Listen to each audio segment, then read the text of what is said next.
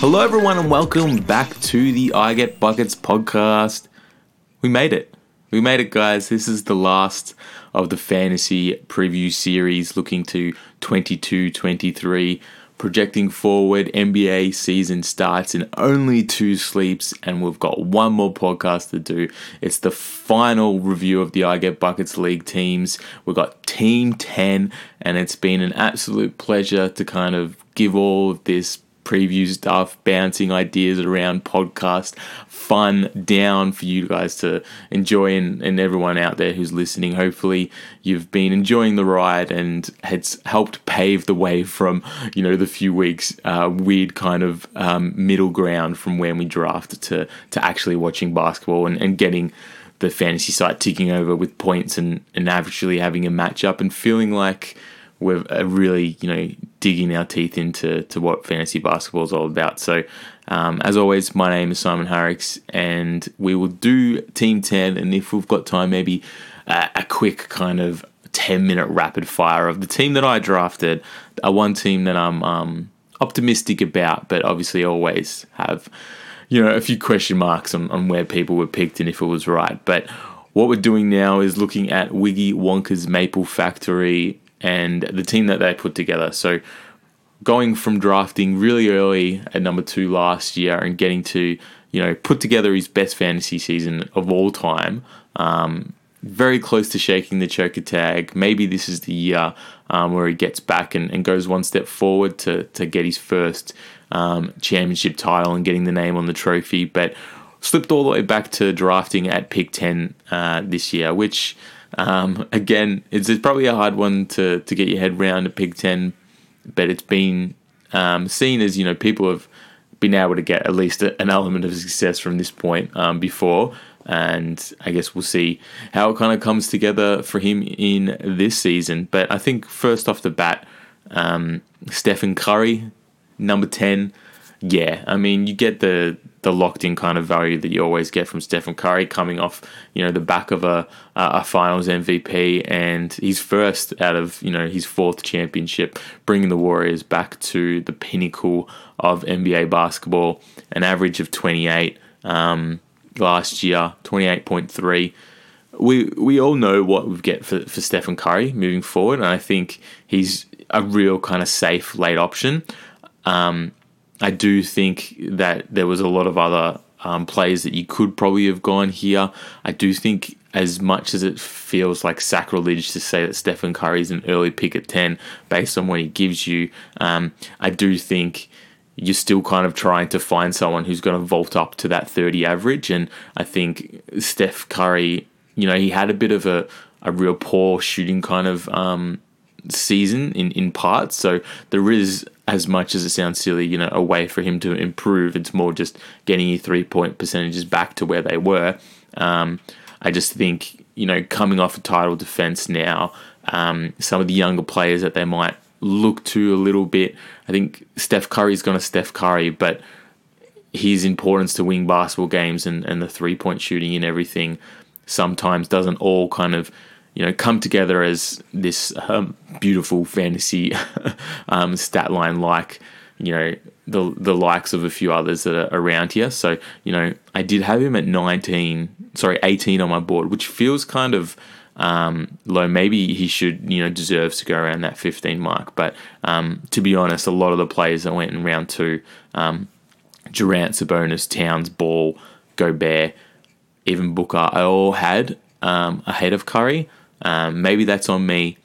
Um, I think the fact that you can take two picks in a row here maybe softens a little bit of you know the risk because you just add in someone who you know is is who he is um, as someone if he can get you know another championship under his his belt is really in the conversation for for you know the best players of our generation next to your LeBron James. So um, I think it's it, it's it's all there that it's not going to hurt you. Um, he's he's you know bloody Stephen Curry. I'm just I think it, it, was an opportunity to go bang bang with a few other players that I think um, a little bit more dicey and a little bit more um, you know sexy in terms of what they could potentially do. Um, but maybe that maybe that's me trying to find the the golden nugget everywhere. Whereas you know you're happy to just kind of um, take it take it safe a little bit with with the stardom that is Steph Curry. So um, it's fine.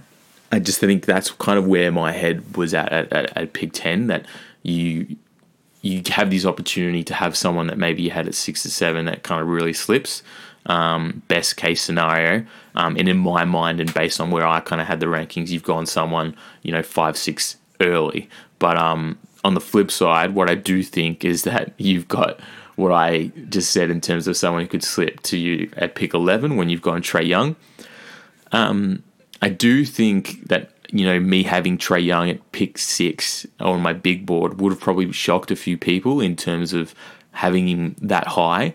Um, so there's where kind of the the difference will be with us. I think it's very um, you can say that it, it is quite high, and you, you, you may be right.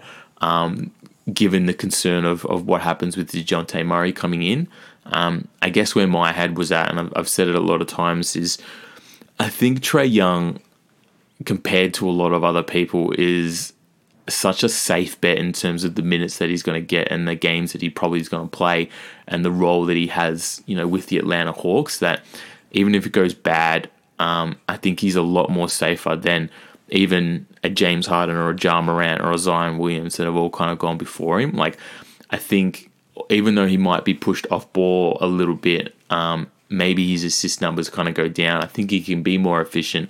I think he can kind of score at a better clip. Maybe the three point percentages goes up for the, you know, a significant amount for the first time um, in his short career, and that everything I kind of saw, like I, I still think is going to come, even if it's kind of softened by Dejounte Murray and doesn't have the ball. I find it hard to believe that he's not going to be, you know, doing at least most of what he kind of gave to give his average of thirty one point one um, last year. You know, he scored 2,366. He scored more than Jayson Tatum and, you know, only like 60 less than your Joel Embiid. Like, he, the numbers that he kind of puts on in the volume makes him put him up like a category more ahead of, of where you'd kind of think he is based on kind of talent. Um, obviously, the Dejounte Murray thing is a little bit hard. We have two guys who are, you know, top five usage in the NBA now on the same team. Um, so that did, you know, give me some kind of worry having him that this high. Um, and I'm glad that I didn't have to, you know, get six and, and maybe risk, you know, taking him. I feel a lot more comfortable with him going to 11. I just, um, I really um, would be happy to kind of add him here because I just think the volume is going to be there enough that even if he is a little bit worse and, and worse, kind of as an average in terms of some of these guys that have gone, you know, you're five ahead, I, I just think he's going to be a real kind of he's going to give you first round value based on on the the whole kind of season coming together. So I'm, I can really get behind Trae Young there, I think it's a really good pick. I think next he has to wait all the way to the swing until pick 30, and he adds Brandon Ingram, and I think it's a good one. I think it's maybe a touch early. Um, I guess the only thing with Brandon Ingram is obviously there's this interesting uh, environment for the New Orleans Pelicans with Zion coming back and, and how he was next to kind of CJ McCollum when he was healthy. I think we saw in playoffs him kind of step forward and that he's the guy. Um, I did have him as my second Pelican after Zion, but I did have him a little bit later than a few of these other guys um, that have come on in their, their sophomore year this year. So I had him at pick 36 on my big board. But I mean, I think his average of 25.7 is is pretty repl- replicable. Um, again, it's just more around what do you think about Cade Cunningham and Darius Garland and Shai Gilgeous-Alexander as the players that have kind of gone in the next five picks. And for me, all of those five um, I had expectations on on kind of delivering a, a real leap this season. Whereas, you know, I love Brandon Ingram and he's scoring and what he does. And I think the Pelicans really value him in this, you know, mini Durant kind of vibe that has been thrown around a lot. And I think he's he he has incrementally got better every season, which is good because I think last year was the the Warrior year, right? Okay, was the year before a little bit of a um, a once off in terms of the fantasy value, and last year he was taken early and he repaid the faith um, and really showed that what he does in, in New Orleans Pelicans is not just kind of a um, a role kind of vibe where you know the leap has come with him you know being in a new environment and getting the opportunity. Um, no, the the leap has come because he's an amazing basketball player and can do all these different things and um, can score in all these different ways. Um, so I think he's you know still this kind of guy to, to, to get around. Um, it's just whether you think he's he's good enough to be the third player you've banked. Um, but then again, it feels like I'm a little bit down on the first of his you know picks and back to back, but I feel very very comfortable about the other one to kind of um, you know get you kind of there in terms of the value. So DeMar DeRozan at pick um, 31, I had him at 22 on my board.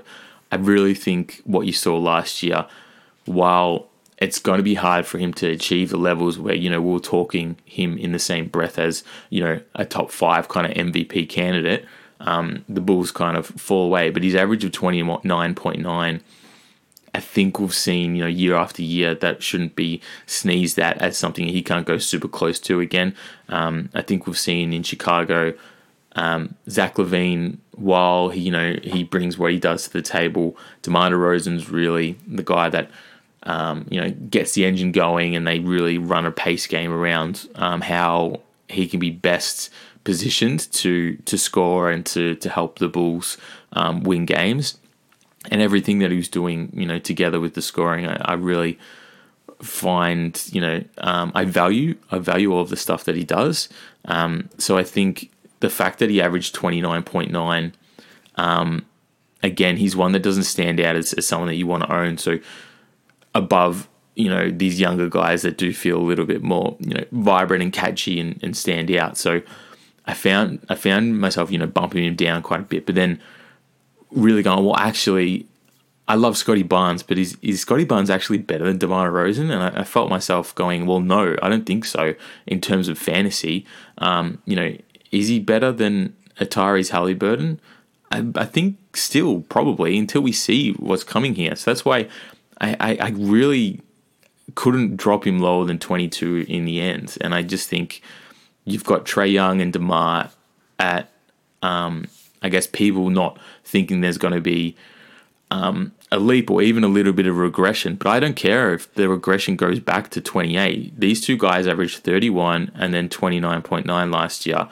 And they were borderline, um, you know, first round guys.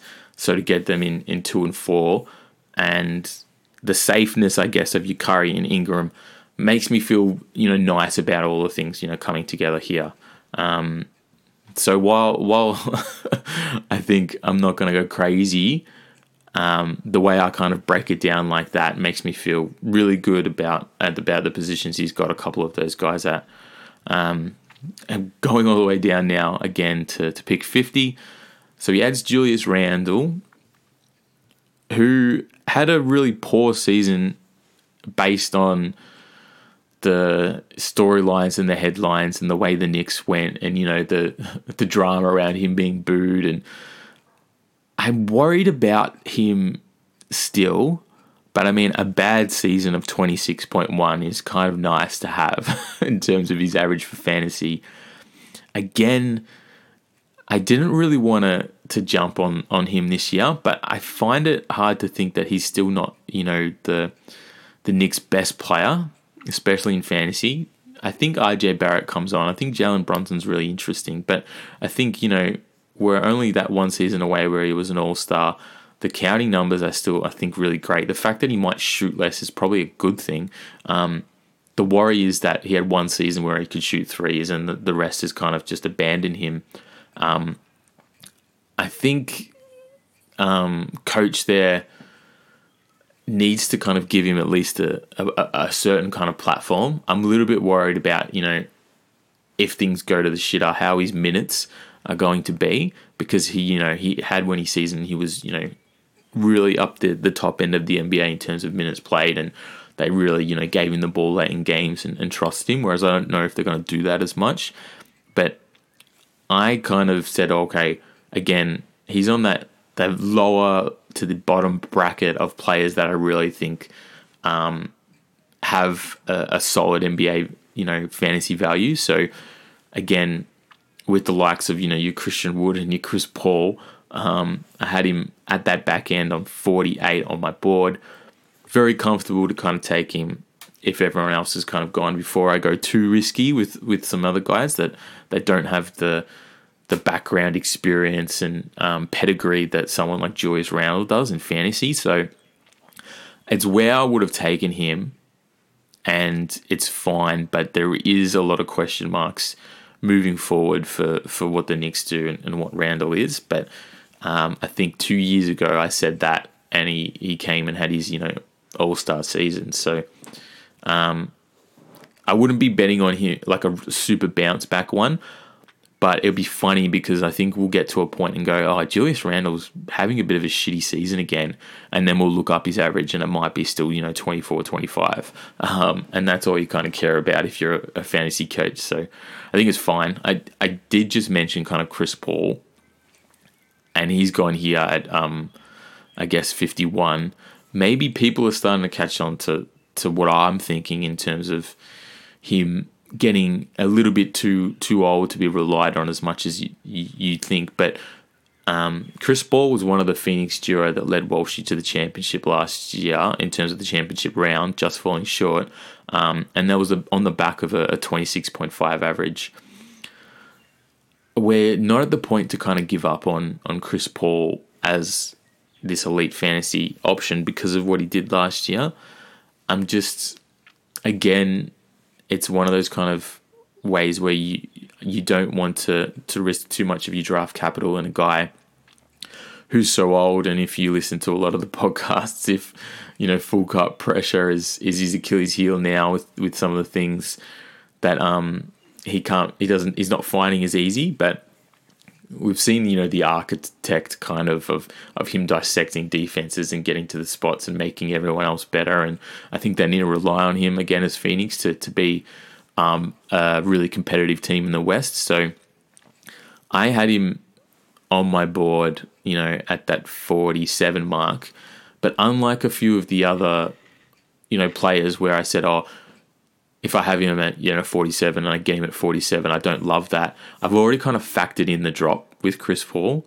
Like so, I do think he's he's more of your um, 35 to 40 player that I've bumped back already because of his age and some of my concerns. So to, to get him at, at 51, I think you've already inbuilt, um, you know, the the risk assurance that the floor of what you're going to get even if he misses games here and then to like manage him is really really healthy for you know the sixth player that you're adding. So I do I'm I'm very very happy with Chris Paul here, um, and I think both Chris Paul and Randle really feel like guys that others didn't want to take, and it's some scenarios in fantasy basketball that's where you can kind of cash in a little bit, and I think he's positioned himself in a way to potentially cash in with those two. Next, he's kind of bagged um, a quality that slipped to him, and maybe that really feels comfortable because I think the next two picks are really risky. Um, one that's I think forward facing um, NBA Twitter sexy, as I think I've said a couple of times in Alperen Sengun. Um, so I think he's still 20 years old, maybe for um, Houston Rockets. So out of the way of Turkey, pick 70 here really on the the upper end of where I would have um, taken him. I think last year I owned him for a long time, thinking that it's going to come, and it kind of nearly really did it in terms of the minutes played. And then, okay, well this year there's no Wood, there's no Theis. He's going to be really the starting kind of center moving forward. He's not as tall as you'd think for a starting center. You know, I think he really is only like six nine, six ten. Um, you know, which is bloody fucking tall. Maybe it's a little bit less. I just I remember him not feeling as tall for the center position, even though he's got the body. I just don't know. I'm not sure if he's good, and I say that in the the most um, the nice way possible, only because I you know I, I made sure I watched him a lot last year, and I think he could be a fantasy darling because he's really in everything. I think he he really kind of gets to the boards. He likes to, um, you know, take a shot. He's a bit nifty in the post. Um, like they they run sets where he's a very willing passer. I like everything that is potentially there as a fantasy. And I will, when I get to Jalen Suggs, I have a little bit of interesting kind of thoughts that are similar in terms of I see the pathway to huge fantasy stats for him purely based on, you know, him being in a, a certain role, but then he couldn't capitalize it on last year in some of his minutes because I'm not sure if he's good. Um, and there's there's real elements where it's like, okay, that was a missed shot and then a turnover, but I I like kind of the decision making and you know with progress and development that shot goes in and that turnover is actually an assist. And here's his pathway to fantasy where instead of getting you know this negative 1.5 um, you've got a three on the same play only 12 months down the line because he's starting to get it. And I think that's where we come with Sengun I say it was there and I think he's going to get it. He's only 20 years old they're going to work with him and it's going to come together. And I feel more comfortable with Sengun than I do with Suggs that, you know, it's going to kind of come together.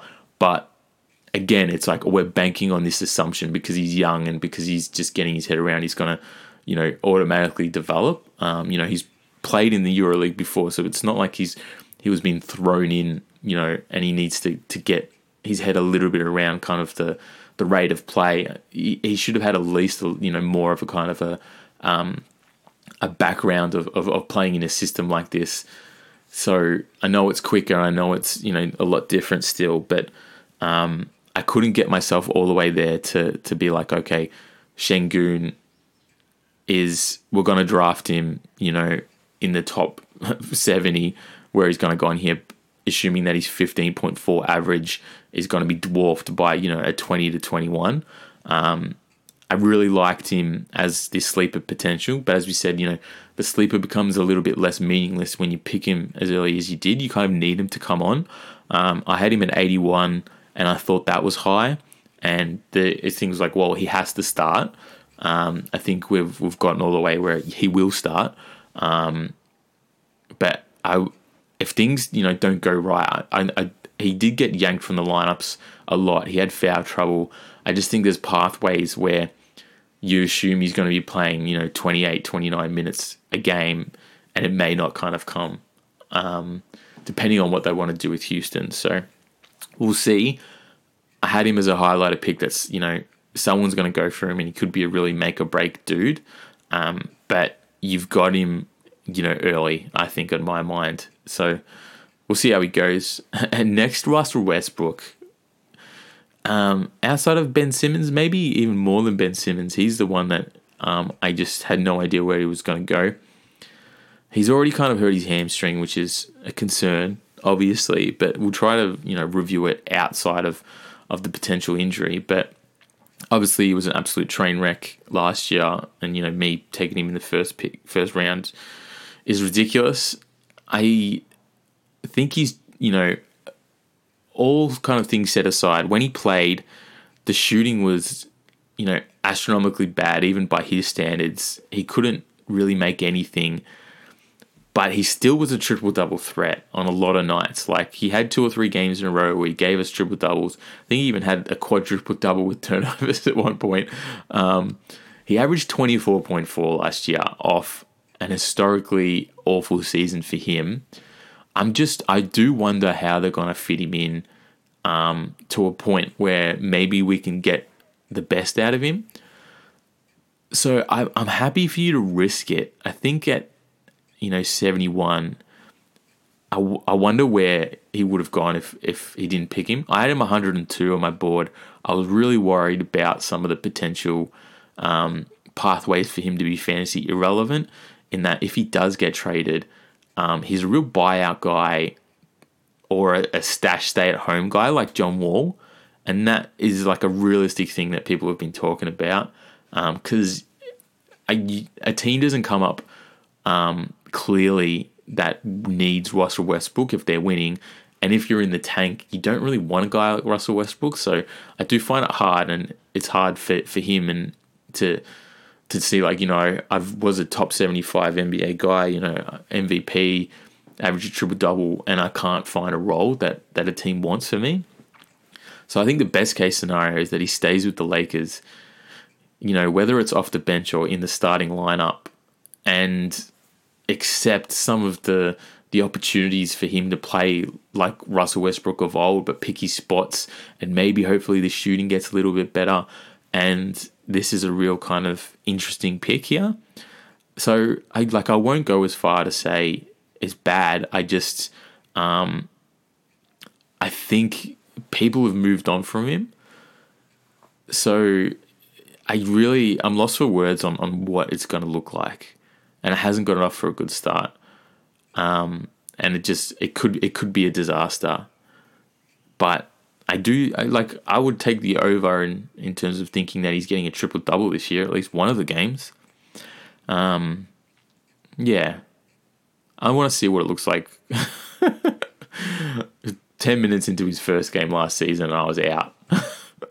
so we'll see how it It's, it's unfortunate he's he's hurt at the moment. I haven't got a, a follow up on when he's actually going to play, but um, it would definitely see that the you know tip off is is um, potentially he may be missing that game, but we'll see. Nick Claxton, I, yeah, I think this is a good pick, and I'm a bit of a homer. Again, I think it's early with with the Sengun. I, to be honest, I had Sengun and Claxton very close in my rankings, and I kept bumping Sengun up and then Claxton a little bit lower because I was, you know, concerned with some of the reporting in terms about you know, while Claxton and, and Simmons, it's going to be hard for them to share the court because of the lack of shooting. Um, do they, you know, potentially start Clax, but then you know move him out of the you know first rotation? early and does he not close games and how's the free throw shooting looking? Um, I do think preseason's been been really good for him. I think he's put on weight. I think he starts. I think the you know the opportunity of him kind of slashing to the rim with the likes of of even Simmons and Kyrie and Durant all make it quite um, delicious in terms of his his kind of raw efficiency of just you know dunking and, and rebounds. And I think he's shown to be very switchable. You know, I think he'd be a healthy block guy yeah, I think his average of 15.5 was tied to his minutes last year, and I think the, the low really increases. I had him at like a, a safe 107 because I didn't want to get, you know, have my Brooklyn uh, rose tinted glasses on and, and thinking that he's going to, you know, be a lot better than he is. Um, but um, maybe the other Brooklyn fan in our league has his glasses on and is help, happy to take a risk at, at, at 90 for him. So I, I, I do feel that, you know, he's a real opportunity to be a top 100 guy and then he makes this this look like a really good pick um, i think i was just a little bit worried with my my homer mentality of picking him early so that's why i had him a little bit later on my board. Happy for him to fall to me if he does but i think um, maybe you know having him as high as 90 was is a right decision so i can get behind that. Robert williams is a tough one now. Um, pick 91 at the time felt okay because, you know, he was only meant to miss, you know, a couple of weeks of, of the regular season, but now it's turning into months. Um, the concern is he's always kind of had these lingering um, issues. And when he does come back, how healthy is he going to be? How, how long does it take to, to him to, to really kind of get back into the lineup? And how far away is he from another injury? Um, I think you've gotten huge value for him when he comes back because I had him as high as I think, you know, you're 65 to 70 before bumping him all the way back to, to 85 with multiple asterisks on him.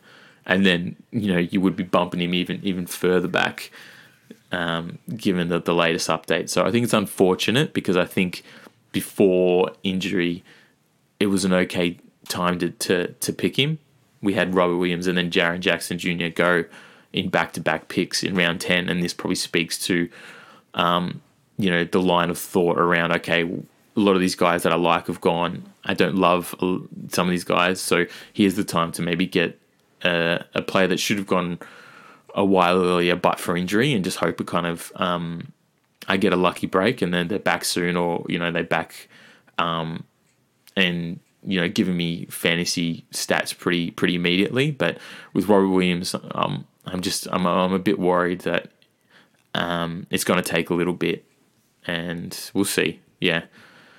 Um, next pick's Marvin Bagley. So another one that's injured, and that's unfortunate because he did kind of um, hurt himself in a preseason game. Avoided a serious, you know, injury, and it's always a rough one to watch when it's a non-contact kind of slip on the court with your knee. So he's still going to miss some of the, the regular season. Putting that to the side, I think it's a, a smart bet because as much as some people were down on, on what we saw late last year, like I, you know, had had him off the wire and I, I felt pretty comfortable about what he was doing. Um, I think there's a real role for him in Detroit. I don't like a lot of their other big mans. I think Jalen Duren is interesting, but he's only just, you know, been drafted late. It's going to take some time. It's it's unfortunate because I think he was the starting power forward there.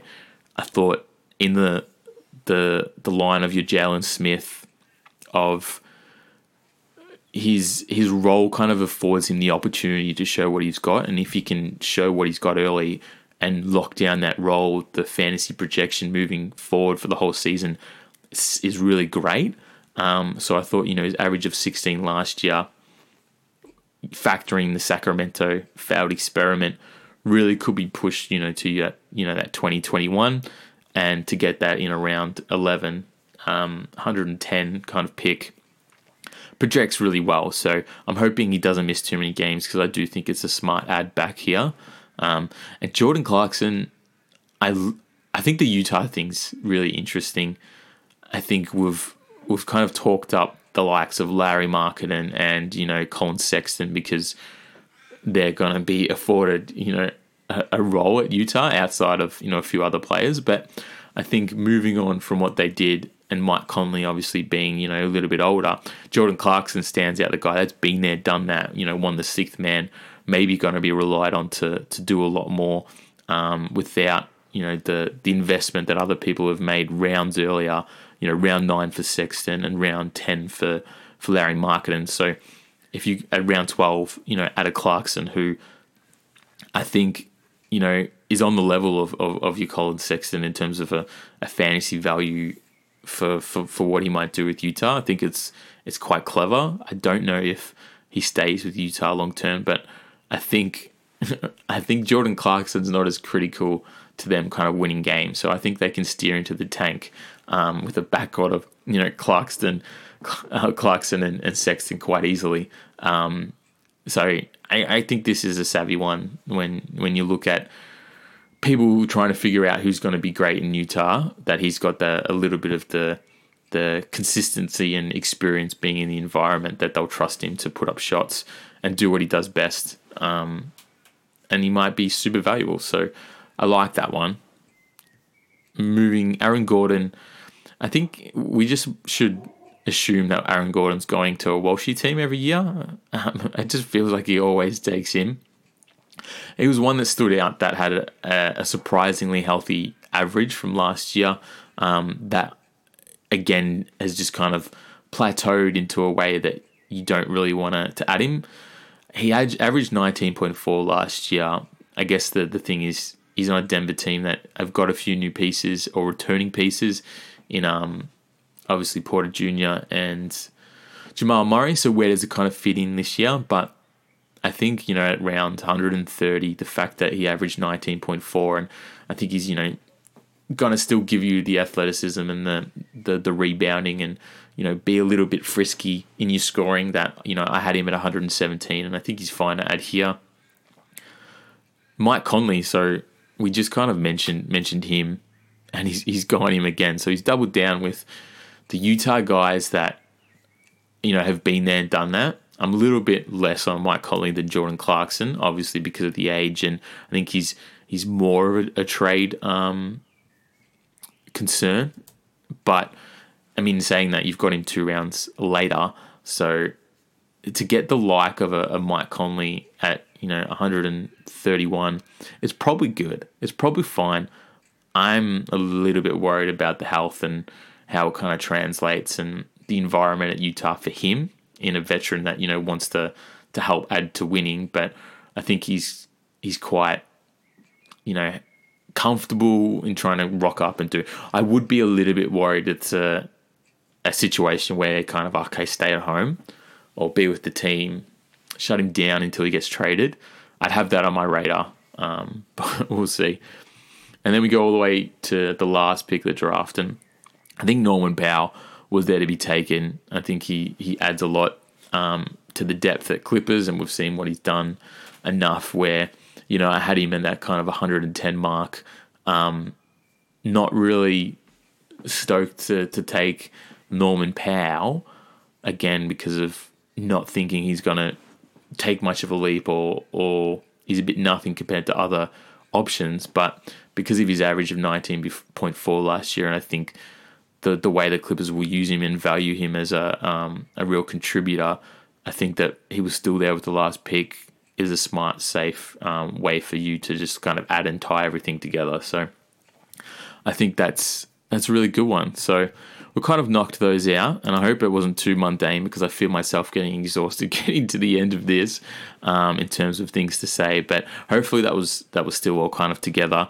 I do think um, looking at this draft that the best pick is DeMar DeRozan. I really love the fact that you've averaged, you know, added a guy who scored averaged twenty nine point nine last year with pick thirty one. Um, I do maybe think um, the worst pick is Robert Williams, and I feel that feel bad about that because um, injuries factored into it. But I I think he might take a while, and it's going to end up being your worst pick.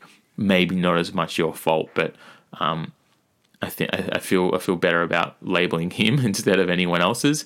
I think the wild card is the definition of Russell Westbrook. I talked myself all the way into him last year, and I just don't think the environment. I think that's on the Lakers that you'd uh, defend myself a little bit in terms of the way that you wanted him to play and the way it kind of looked. Um, I just don't know where what they thought they were to have it kind of run, you know, giving up all these assets and bringing in a guy like Russell Westbrook and then not giving him the, the most opportunity. But then at the same time, you know, his shooting completely fell off a cliff. Um, and it was already, you know, not great to, to start. I, I, I do think, you know, he was a good enough player with everything going wrong that he was still a top 50 based on how many points he scored over the course of the season. So there's there's the, the line that he can be a top 50 player still. Um, but if things go wrong and he gets traded, it can absolutely be a fucking train wreck once again. So we'll see what happens with Westbrook. Um, it's hard for me to say sleeper with Sengun because again he he's been picked you know high enough that you need him to perform. Um, and despite injury, I'll say the sleeper is, is Marvin Bagley the third for maybe the seventh bloody year in a row. but he's finally off that rat Sacramento team. And when I say rat, I like what they're doing this year. But in terms of um, the weight of him being picked before Luka and them not really investing in his, um, I guess, uh, production and him improving himself, I think they were just a bit out on that. So um, to get into a new environment um, hopefully, he's back quite soon from injury and can perform. So there, yeah, that's another one in the the toilet. Done. And let's do a super rapid ten minutes on on my team, just in case it doesn't get up. Jayson Tatum. I think I've really said what I, I wanted to say about going in the the younger um, kind of direction just a little bit safe. I think out of all the guys I mentioned in the youth one, Jayson Tatum has a real realistic chance of um, if things come together, Boston being really good and, and him being an MVP candidate. I think the floor's higher than a lot of other players um, in the youth um, avenue that I've, I've highlighted for a first rounder. And I just think he was a safer option that I was happy to kind of take based on um, what happened last year for me. LaMelo Ball, I really really liked in that that um, kind of bracket of, of of youth, but had him you know behind all the other kind of safe people, but I still had him at 10. So the fact that he, he slipped to 16, I was stoked on. I think everything that, you know, he gives you in terms of the counting stats is going to um, come on in leaps and bounds. I'm still worried about the shooting, even though the stats look okay. Um, I'm a little bit worried about now with him being hurt and the Hornets' um, trajectory over the course of the season, if he's a little bit of a a Shai Gilgeous shutdown candidate, but um, yeah, so a little bit worried there, but I feel less worried because I think at 16 um, he could give me really good value. Bam Adebayo, I honestly had super high, um, so I was really stoked to get him. I had him at um, 16 on my board, so to get him at 25, feel really happy. I just think Heat is still going to be good. I think 28.9 average last year is very, um, you know, replicable. He's had games, especially in the playoffs, where I was like, I want you to do more. Um, and I'm a little bit worried about that sometimes. But um, the games where it's kind of come together, I just I feel great about it. Um, Donovan Mitchell, I got close to putting him as my favorite um, Cavs option this year in fantasy. I had Darius Garland, you know, ahead of him, but I think at 36, there's a real, you know, potential that he comes in and, you know, does everything of what he did in terms of fantasy to get him to 26.4 last year. That he's, you know, he's still the man to come, you know, in late in games that they've, you know, been crave craving for um, at Cleveland. And while it might take a little bit, um, and you know the, the efficiency will come. I just like get in there and shoot the fuck out of the ball. I don't care how many attempts it take. Like I just want him to be anything in everything. And I think um, while it's a risk, it's it's one that could come together. Um, next pick, Jaylen Brown, which I honestly think is my best pick of the draft. Um, I was tossing up between him and Donovan Mitchell in the round before. I do think, even though we were highlighted some of his flaws in the final series. He was Boston's best player for a lot of those games. I think the scoring has come on leaps and bounds where he's not just this corner guy. Um, he's got the step back kind of catch and shoot off the dribble three. Um, if he can work on the handle a little bit more, I just love everything that he does. I think he's got a little bit of his chip in the shoulder, but still um, really, you know, throws himself into the team environment. Someone that really that people like, and I just I saw the playoffs last year, and I think there's there's there's a pathway where he's you know a top 25 player. So to get him at 45, I think I was super happy at that. I had him at 27. He averaged 25.3 last year, and I think that's better this year. CJ McCollum, um, I'm, there's question marks on, on what it kind of looks like over the course of the season, but what he did late in the season, fantasy wise, was enough for me to, to have him at 45 on my board. He averaged 24.1 last year. I'm hoping he starts point guard. I'm hoping he's healthy. I'm hoping he still gets a lot of shots up, regardless of them kind of being a little bit stacked defensively. Um, and I just I think what he did last year and what he showed in the, the later end of the season is real enough that um, if you let him kind of get to me at pick 56, I'm, I've, I've got no option but to feel great about that. Um, RJ Barrett next at 65. I do think that's on the early end of probably where I should have picked him, and everyone you know was probably looking at. We've had a few years in a row now where where I'm hoping for it to come, and he, he's inconsistent in his games, and you know he has ones with, with, with you know he scores high twenties and the rebounding's all there, but then he kind of gets um, trumped or put in the background or benched, and um, I think he's he's his attitude's all there. What I did was I think I turned into the the skid when as soon as Jalen Brunson got taken, I was like, oh, he was the guy I was looking at next.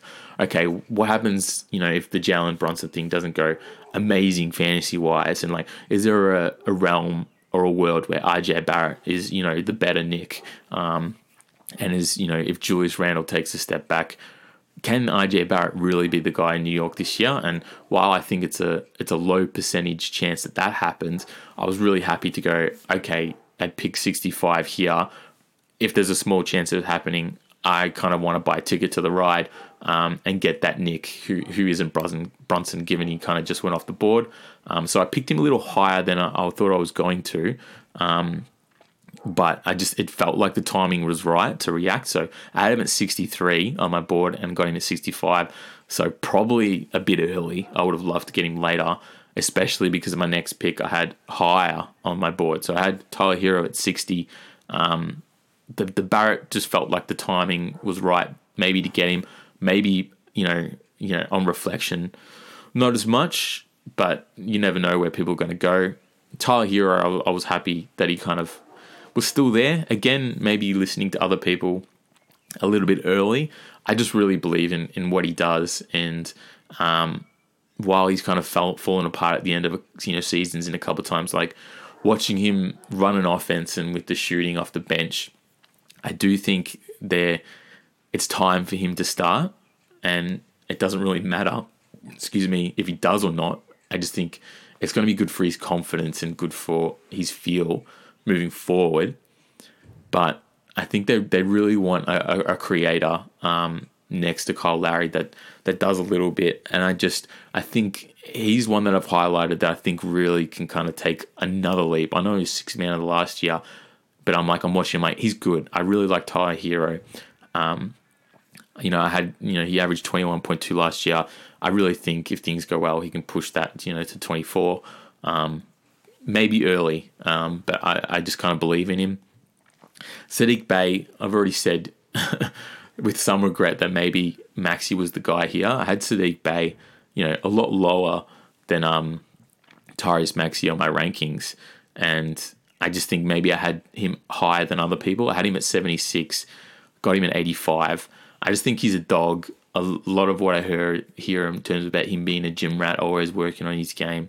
I think there's not many players, you know, at his age and at his stature that have both a player of you know the week for the Eastern Conference as well as a 50 point game under their belt.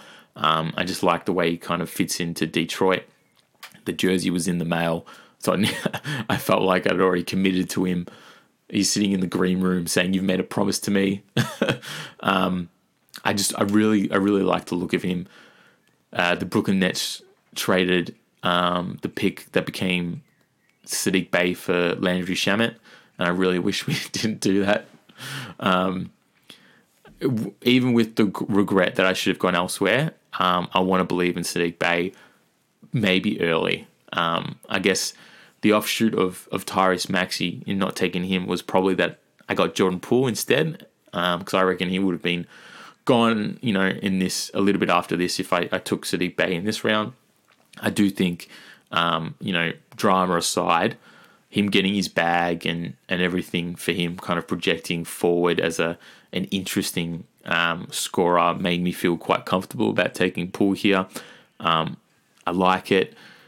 I I do think you know maybe it's not like it's a steal or anything like that, but I, I do think he he rounds out a really interesting um, top ten people for me and someone that you know I think will will be giving me value all year. I just hope that you know, he, he takes a little bit more of a step to his game and it's not just scoring. Um, Brandon Clarke, I'm worried about his role because it does feel like they're like, or even though JJ's out or Triple J's out, we're gonna go with Santi Aldama because maybe they don't like the whole the whole fit with Clarke and Steven Adams. I hope they kind of work it out because there was clearly long stints of the playoffs where Brandon Clarke was the best and maybe second best player on the court for the Grizz behind Ja. With some of the things he was doing in the offensive rebounding, I just I really like his game, and I left that series going. He's good. I had him super super high on my rankings, and then kind of had to reality check myself to say no one has him this high, Simon. Make sure you keep bumping him back. Um, but I did think he would start in the absence of Triple J, which looks like it's wrong, and I do, do think that has something to do with Steven Adams, but We'll see how it goes. I am worried about it, but I did have him at 97 and I've taken him here at 105. So it's really not that late um, compared to where. So again, I think the last four rounds for me have been guys that I've probably taken early, but I've taken them with a real belief um, that they're going to be good this year. Um, Jalen Suggs, in the same way as um, Sengun, I'm worried that he's shit. We've dodged a bullet with injury because apparently he's playing day um, one now, which is crazy given the look of it. So, phew, um, like that. I just, again, seeing him in preseason, I'm like, I, lo- I liked how you were in some stuff last year, and, and I'm hoping on a development where it's like, well, you were a pick six or whatever it was last year. It, it makes sense to take a pick six on their second year at around 12 because if you're still pretty locked into their role, um, it's just a risk worth taking. But watching him, I was just like, oh god, there's there's more than a couple of steps to, to come. So we'll see if it kind of falls into place. But I'm kind of down on it at this stage. Um, Herbert Jones is another one where I, I like his role. I like him at um, the Pelicans. I like him starting. I think his defense is great. I was hoping that you know he kind of gets some of the easy kind of stats and rebounding and flushes and stuff. But I'm a little bit worried that he's going to get lost in the the kind of the rotation and, the other four that he starts with that are just going to you know suck everything out. So I'm a little bit worried he's going to be a really good defensive um, addition to to a lot of their their lineups who you know averages high 20 minutes but then you know plateaus at like a 17 fantasy average or lower so um, put me down as worried for him kevin Huerter, uh, it's, it's a bit of a risk thinking that he starts at, at shooting guard at, at Sacramento. So I think that's come as far as to say it, he will. Um, I'm just hoping that affords him, you know, the opportunity of the really good games we've seen in Atlanta being more consistent. Um, I do think there's a lot of options at Sacramento, but I think it's a little bit more clearer that they've targeted him to bring him, you know, behind where is Atlanta when he was, you know, with Bogdan Bogdanovic and a few other kind of wing options there. I just think the pathway for him to be at least show what he's best at um, comes through, and I think he's in the age bracket to do it. So again, it's a less like risky kind of pick because it's at the low end and may blow up in my face. But um, I was I was pretty happy to take him there. And then Andre Drummond was my last pick because I needed a center, but you know he's already off my list, so um, we'll see. Yeah, I'm kind of I'm comfortably happy with my team, but I don't see like guys like scream out to me as like, oh wow, they were really good picks. Um, so I do think maybe I'm lacking some of the star power that other teams have. Um, and my middle rounds are where it's going to be make and break. So I do think my best pick is Jaylen Brown. I think maybe my worst pick will be Saddiq Bey if he doesn't come on, and that's going to break my heart because I really believe in him. But now I'm just looking at eight, pick 85, and I was like, oh, you know, his shooting hasn't been great preseason. We needed to come together. Um, I think the wild card might be Brandon Clarke and what he's going to do. Um, or RJ Barrett, I think is a big one. I have a lot of wild cards. um, and maybe the sleeper is, is Suggs or Huerter. But as you said, I'm I'm I'm I'm half a step out on Suggs already. But that's it we got there. Hopefully, yeah, as I said, hasn't felt or sounded like I'm I'm I'm kind of circling the drain on a few things, but um, I'm glad that we got all the way there and, and we got it out in time for people to enjoy and um, have all what I said be relatively meaningless in, in 48 hours. But again, it's been a pleasure, guys, and I hope you've enjoyed. And um, I'll talk to you in the group chat as soon as season starts. See you guys.